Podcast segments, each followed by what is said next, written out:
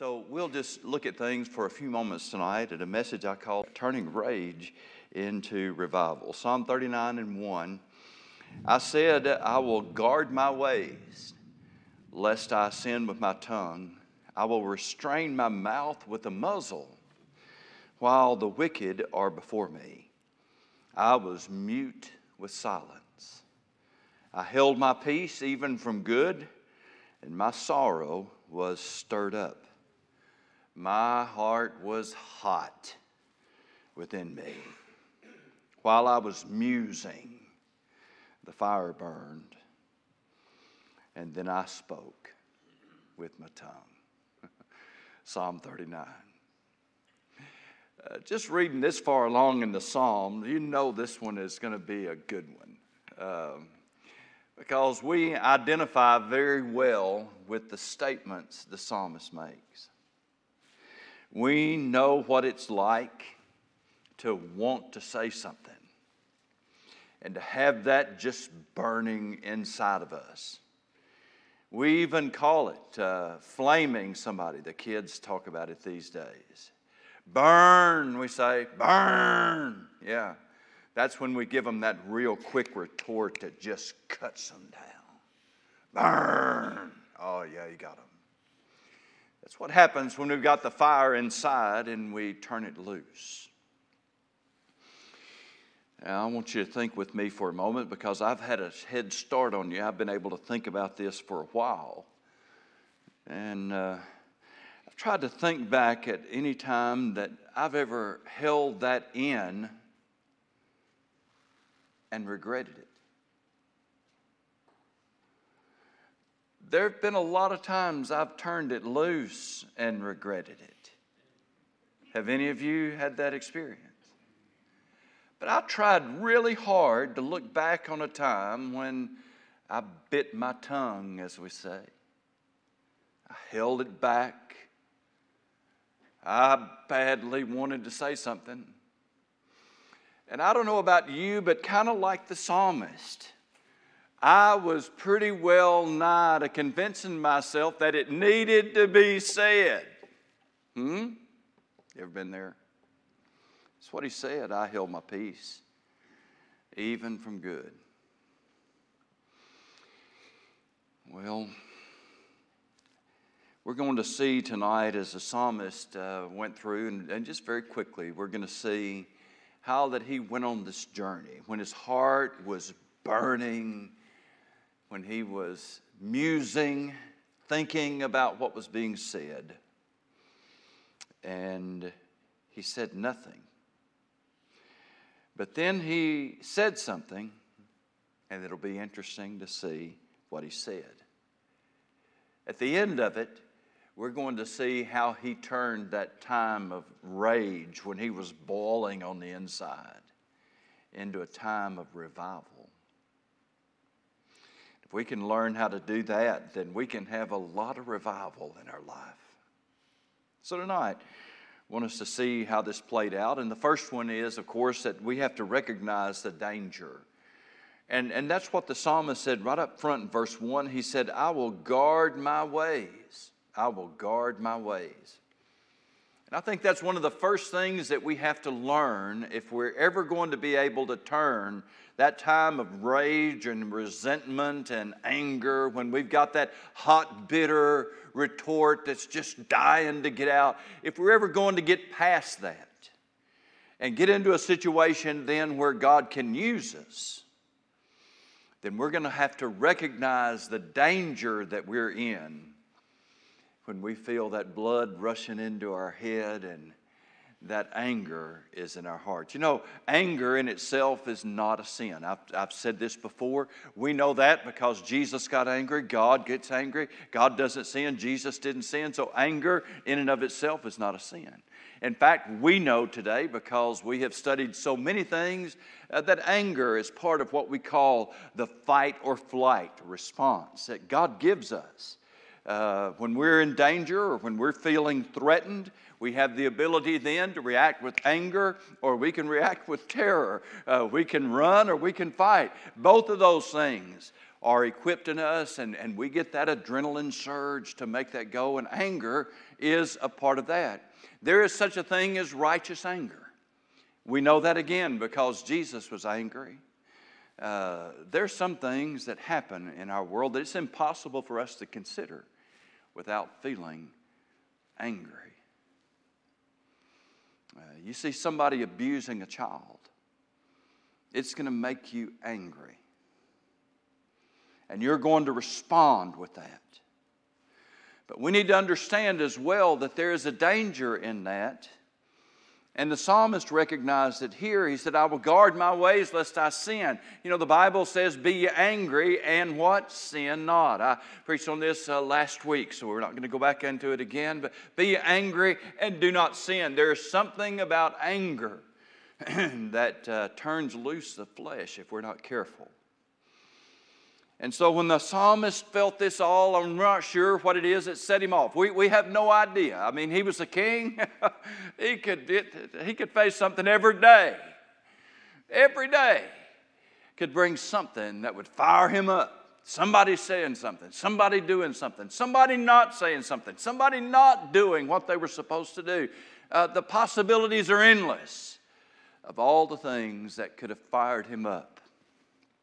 But as he felt that, he also felt that responsibility to pray to God. I, God, I want to guard myself. I, I've got to be careful. He understood why the wicked were before him. You understand tonight that there's never any uh, shortage uh, of the wicked who would be before us.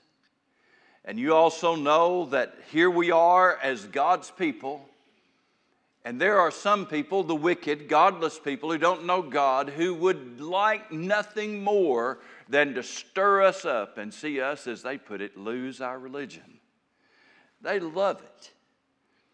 They love to press our buttons. The psalmist knew that too. There were wicked people around, and they would like nothing more than to see him just lose it and blow up and do something foolish. And so he says, I shut it down. I didn't say anything. I have to say, just looking at this, uh, I, I, had to think it, and I'll say it to you tonight. I, I wonder what was coming out of his eyes. he was the king, after all. He said, I didn't say anything. You can say a lot without saying anything. So he was mute with silence. He held my peace, even from good. There were good things perhaps that he could have said, but he didn't say, verse 2 says, My sorrow was stirred up. Now something else has entered the picture. Another emotion has come on the scene. Where before it was anger, and, his, and that anger is still there now he feels sorrow as well. Sometimes the first step in moving from rage to revival is being able to feel a bit of empathy for that person who's standing before you. They might be lost as the proverbial goose, headed to hell. They don't know what they're doing, they don't know what they're saying. Yes, they mean it for harm, but maybe harm is all they know. Can we feel a little empathy? Who knows what kind of pain that person might be going through? And so, along with the anger, though his heart was still hot within him, his, his sorrow, a little bit of empathy was in his heart as well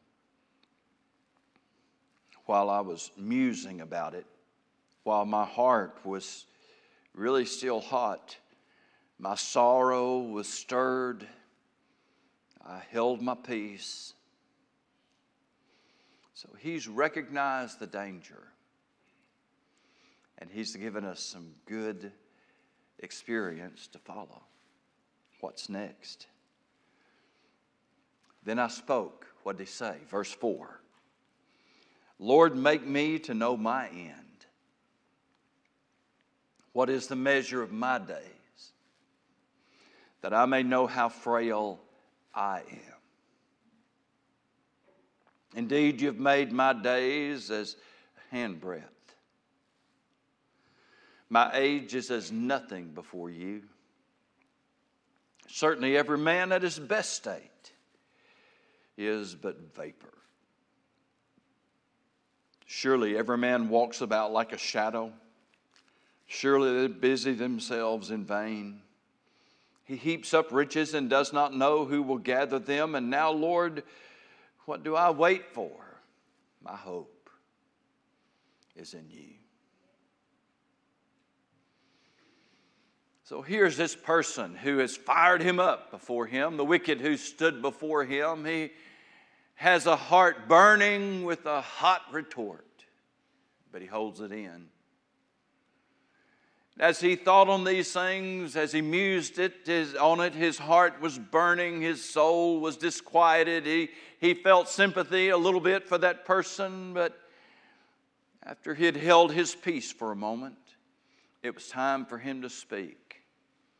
And what did he talk about? Himself. Himself.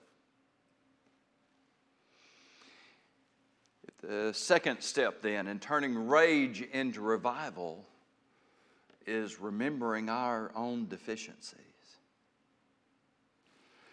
You see, it, it's real easy to get all caught up in what this person is that's before us and what this person has done and what this person has said or what they haven't done or all the things and the possibilities. We could call down the fire from heaven on them. We could. We could turn it loose on them and make us feel like it was the right thing to do. But instead, the psalmist began to think about himself, about how weak he was, how frail he was, how short his life is. That's a good thing to think about when you're in this situation. How does that play out for us in a practical way? It's a good time for us to ask ourselves the question Is this worth a, worth a day of my life? Is this worth a week of my life? I getting mad at this person and saying, Is this really how I want to spend one of those precious days God gave me? Help me, Lord, to remember how frail I am. Remember, Lord, that uh, I might be the one firing somebody else up next time. It might be me that's messed up. I've messed up before. Help me to know the measure of my days. Help me to know how frail I am, how short my life is, how my age is as nothing before you, O oh God. Certainly, every man at his best state is but a vapor. What is he thinking about? Before the eternal God, here we stand with our three score and ten, or maybe four score or a few more. But compared to the eternal God, here we are with our short lifespan, and we've got a whole life worth of lesson to learn, and not much time to learn it in. About the time we start to get it all figured out, they say, and, and get it all together, we forget where we put it, and uh, then we got to start all over again. Here we are. I've learned it, yeah, but man, I forgot it, and. Uh, I, and now I'm, I'm, just, I don't feel like doing anything about it. It just, uh, our days are short. Aren't you glad we've got an eternal God to appeal to? God, you know. You know what the solution to all this. You know what needs to be done. I'm, here I am walking about like a shadow. And I busy myself in vain laying up treasures, and I don't even know who's going to come behind me and gather them. I don't even know. So, what am I waiting for? God, my hope is in you. What a great section this is. As the psalmist has that burning desire, he recognizes then the danger. And when he speaks, he speaks to remember his own deficiency. Ah, there's been a lot of times that I've wanted to pray those imprecatory prayers. Imprecatory is not a word we use every day. But if you read the Psalms, many of the Psalms are what we call imprecatory. What that means is, is that the psalmist is calling on God to get these people who are giving him a hard time. He's calling down the judgment of God on these people, his enemies. And you'll see them many, many times over the Psalms. And, and rightly so. Remember, David was God's anointed. He not only was a spiritual leader for the nation, but he was also the political leader. And he had many, many political enemies. And by opposing him, they literally were opposing the will of God and the leadership of God. And so he cried out, and rightly so God, stop them, stop this plot, look at what they're doing. How long will you let them continue? I don't know if you've ever prayed a prayer like that on somebody else or not. I had a good friend, and I hope she's not watching. Or she wouldn't mind. She had what she called her 20 pound prayer. she says, You better be careful. I'll pray that the Lord lets you gain 20 pounds. That's, I'll pray my 20 pound prayer on you. Well, there's been a few times, I must confess, when I've wanted to pray down the thunder on somebody else. But nothing takes the starch out of our sails anymore than thinking about all the times we've messed up, how many times we've failed, how many times that we've been the person on the offending side.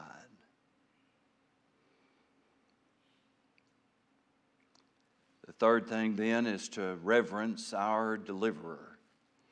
Psalm 39 and 8 Deliver me from all my transgressions. Do not make me the reproach of the foolish. I was mute, I did not open my mouth because it was you who did it.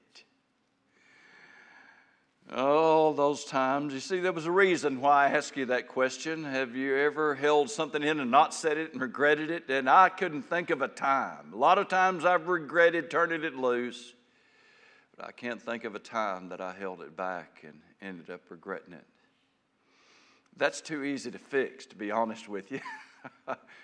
If we hold something back and we decide later that it should have been said, then it's real easy to go back and say it. And guess what? We let that anger kind of cool down a little bit, and we might even be able to follow the truth of Scripture, which says to speak the truth how? In love. In love and with grace. Let your speech be seasoned with grace so that it might minister then God's grace to the hearer.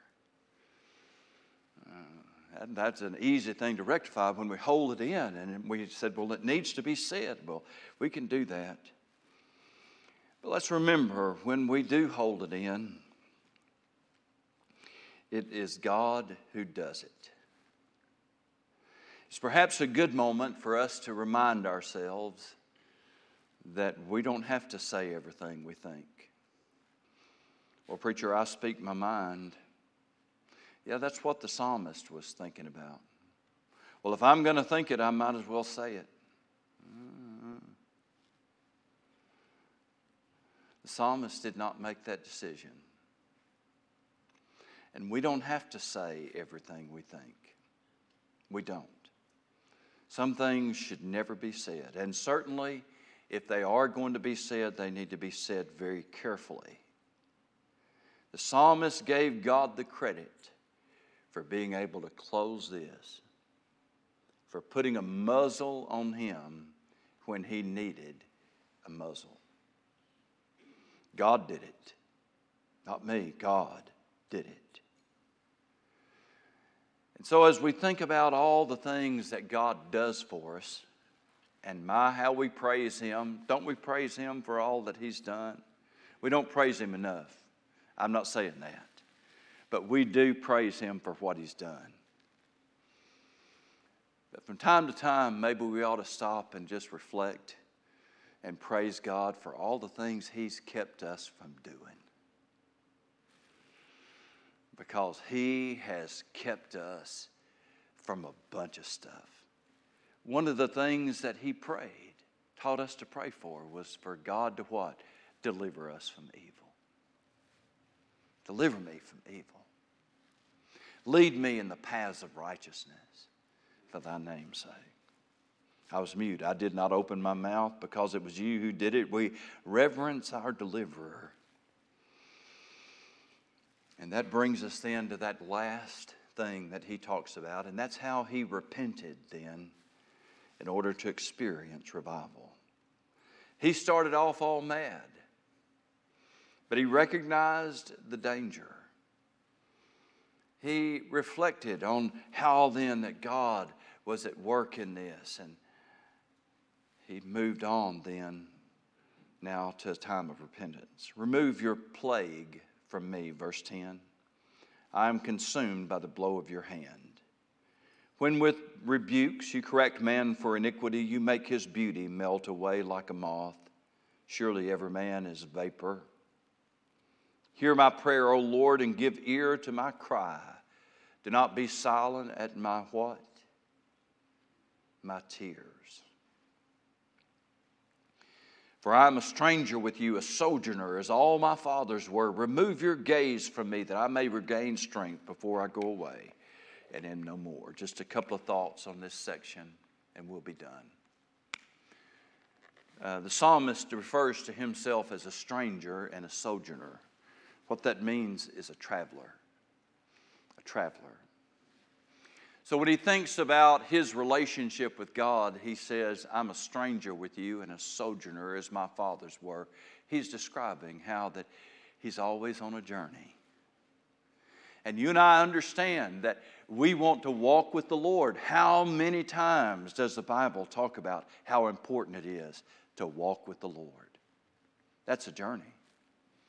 We're walking with the Lord. He is a light unto our path. He's a, a lamp unto our feet. He is showing us where to go. He is walking with us. If we walk in the light as He is in the light, I gave you that passage this morning. We have fellowship one with another.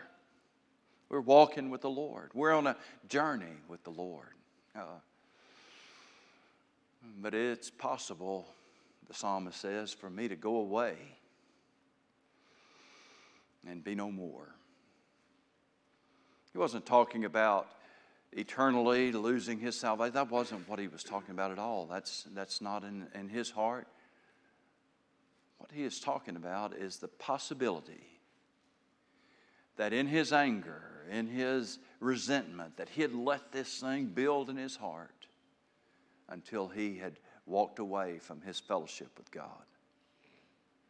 Jesus told the story about two boys that left their father's house. One of them we call the prodigal son. but that prodigal son came back to the father's house. That was the younger son. The other prodigal, also the older son, he left his father's house too. What happened to him? The younger son came back and repented and said, God, I, have sinned again uh, to his father. I have sinned against heaven and again in your sight. I'm not worthy to be your son anymore. And all oh, the father hugged him up, put the ring on his finger and the robe on him, killed the fatted calf for him. But the older brother left too. What happened to him?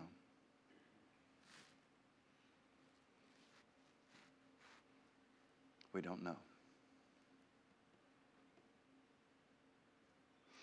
You see, it's possible for a person maybe to leave the Father's house but then come back, but then it's possible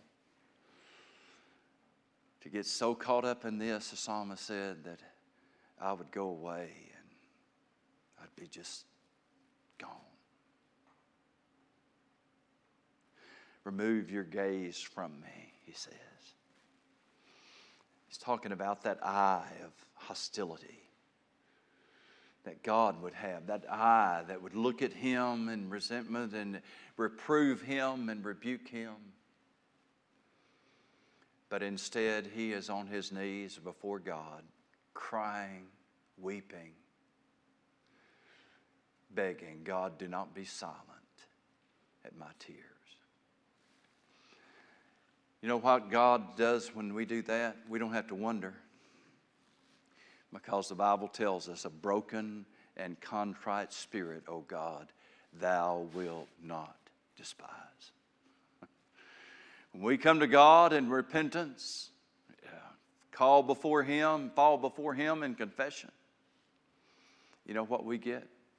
Revival every time. What an interesting psalm this is for us tonight. Starts out with him all mad, fired up at somebody else, but it ends up with him on his knees before God. What a journey that is. And it's one we all need to take from time to time. All full of indignation over how somebody else is acting. Then God breaks our heart over how we've acted.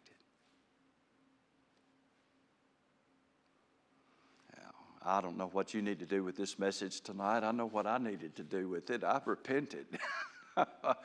I tell you, it's so easy to get fired up. It is. But thank God He can move us toward revival.